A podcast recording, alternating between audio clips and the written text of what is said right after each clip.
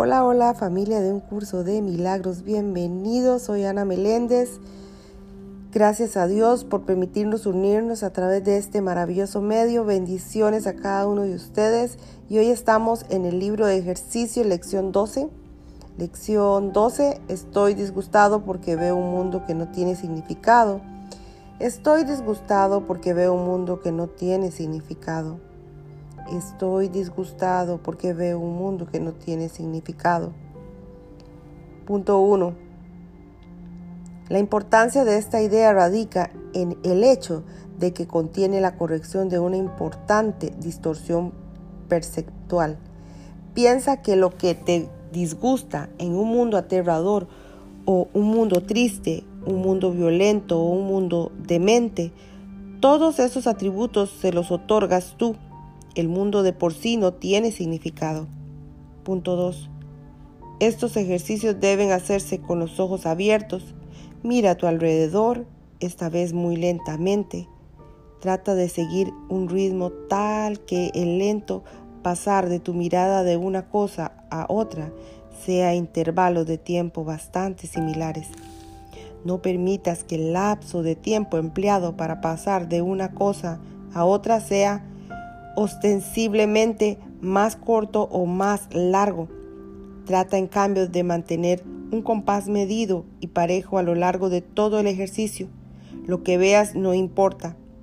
Te enseñas esto a medida que le prestas la misma atención y le dedicas el mismo tiempo a cualquier cosa sobre la que tu mirada se pose. Este es uno de los pasos iniciales en el proceso de aprender a conferirles a a todas las cosas el mismo valor. Punto 3. A medida que mires a tu alrededor, di para tus adentros. Creo ver un mundo temible, un mundo hostil, un mundo peligroso, un mundo triste, un mundo perverso, un mundo enloquecido. Y así sucesivamente usando cualquier término descriptivo que se te ocurra. Si se te ocurren términos que parecen ser positivos en vez de negativos, incluyelos también. Podría pensar, por ejemplo, en un mundo bueno o en un mundo agradable. Si se te ocurren términos de esa índole, úsalos junto con los demás. Es posible que aún no entiendas por qué esos adjetivos buenos forman parte de estos ejercicios, pero recuerda que un mundo bueno implica uno malo y uno agradable, uno desagradable.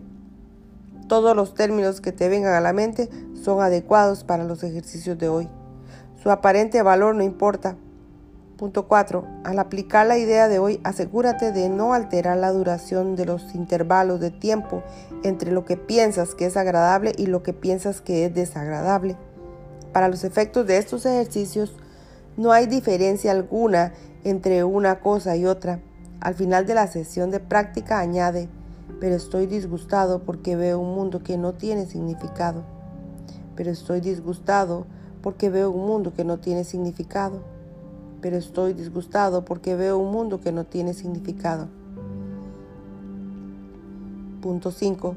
Lo que carece de significado no es ni bueno ni malo, porque entonces habría de disgustarme un mundo que no tiene significado.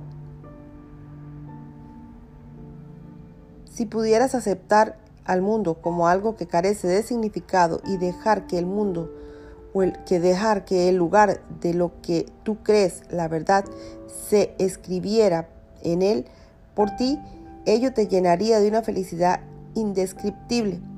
Pero precisamente porque carece de significado te tienes impulsado a escribir en él lo que tú quisieras que fuese.